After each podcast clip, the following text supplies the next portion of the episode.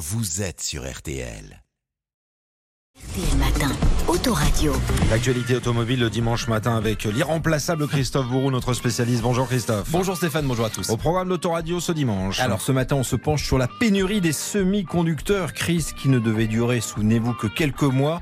Or, nous sommes début mai et elle perdure. Pourquoi? Vais-je devoir attendre encore longtemps avant d'être livré en concession? Y a-t-il des modèles, des marques qui s'en tirent mieux que les autres? On vous dit tout sur ce phénomène qui chamboule la production et les ventes auto en France et dans le monde. Alors depuis le début de la pandémie de Covid-19, ils sont devenus le cauchemar de l'industrie auto.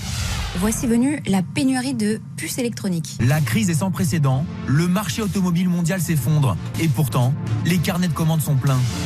Cette immense presse à découper est à l'arrêt.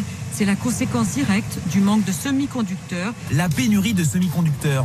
Ces puces, indispensables au fonctionnement des systèmes électroniques, omniprésents dans les voitures. Alors on vient de l'entendre euh, Christophe et on, et on le sait, c'est une crise mondiale. Avant de se pencher sur euh, cette crise, rappelons ce qu'est un semi-conducteur. Alors il s'agit d'un minuscule composant électronique de la taille d'un grain de sable qui peut soit se comporter comme un conducteur ou un isolant d'électricité.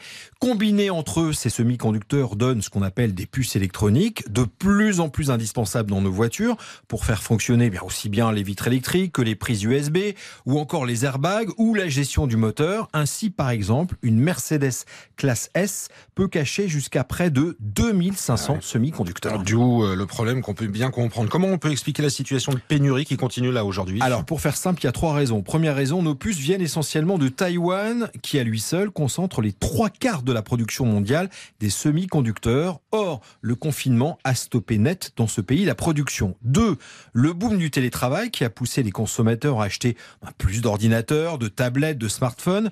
Or, eh bien, tous ces producteurs vendent davantage à l'industrie euh, de ces ordinateurs qui payent davantage que l'industrie auto et achètent en plus grande quantité. Ajoutez à cela la troisième raison, ben, le boom également des ventes de voitures électriques qui utilisent 3 à 5 Ouais. fois plus de composants électroniques. Quels sont les constructeurs les plus touchés, Christophe?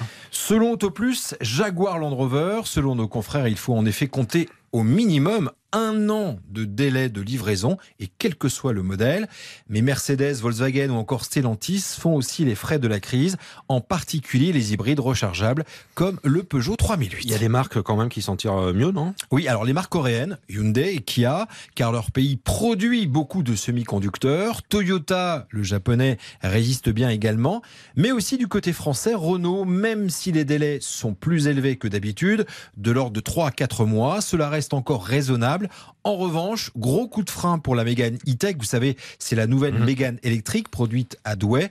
L'usine de Douai, justement, a dû arrêter quelques jours la production à cause d'un manque de semi-conducteurs. Est-ce qu'il faudrait par exemple éviter certaines options pour être livré plus rapidement? Bah oui, clairement. Alors, l'option la plus choisie, vous savez, c'est le toit ouvrant. Alors, dans ce cas, si vous choisissez le toit ouvrant, il faut compter tout de suite un délai qui s'allonge d'au minimum deux mois, Stéphane. Est-ce qu'on a une idée de la durée de la crise Quand est-ce qu'on va voir enfin la, fin du tunnel C'est compliqué lorsque vous discutez avec les constructeurs, ils sont guère optimistes, d'autant que certains vendeurs en profitent pour leur proposer des semi-conducteurs à des tarifs exorbitants, délirants même, jusqu'à mille fois le prix pour certaines pièces, me confiait récemment un équipementier français. Alors on parle dans la profession d'un retour à la normale, pas avant 2024. Et hein. quid de la production de semi-conducteurs en Europe? Alors l'Union européenne souhaite relocaliser une partie de la production. Le géant américain Intel va investir 80 milliards d'euros sur le vieux continent avec une méga usine en Allemagne et un centre de recherche euh, en France sur le plateau de Saclay près de Paris. Mais comme le font remarquer nos confrères d'Autoplus, tout cela ne sera pas opérationnel avant 2027. Un essai dans Autoradio à suivre l'essai d'une nouvelle voiture du groupe Stellantis. Oui, Maserati fait partie maintenant du groupe, aux côtés d'Alfa Romeo ou encore Lancia, de belles italiennes au caractère fort et élégant, comme la toute dernière essayée par nos confrères de Turbo. Vous avez vu ce blason sur le capot et la calandre? C'est le trident du roi Neptune. Oui, cette voiture, c'est la toute dernière Maserati.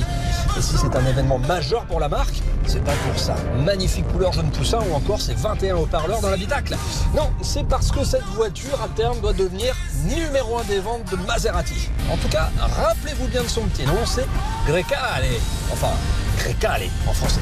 Voilà, il y a un jaune poussin, je sais que Ouais. vous adorez la couleur. Ouais, pas sûr, en fait. Les images avec le jaune poussin ou pas. C'est 11h20, c'est Turbo tout à l'heure euh, sur M6, bien sûr. Rendez-vous euh, présenté par Dominique Chapat. Autoradio avec Christophe Bourreau, notre spécialiste. C'est tous les dimanches matin, bien sûr. Bon week-end.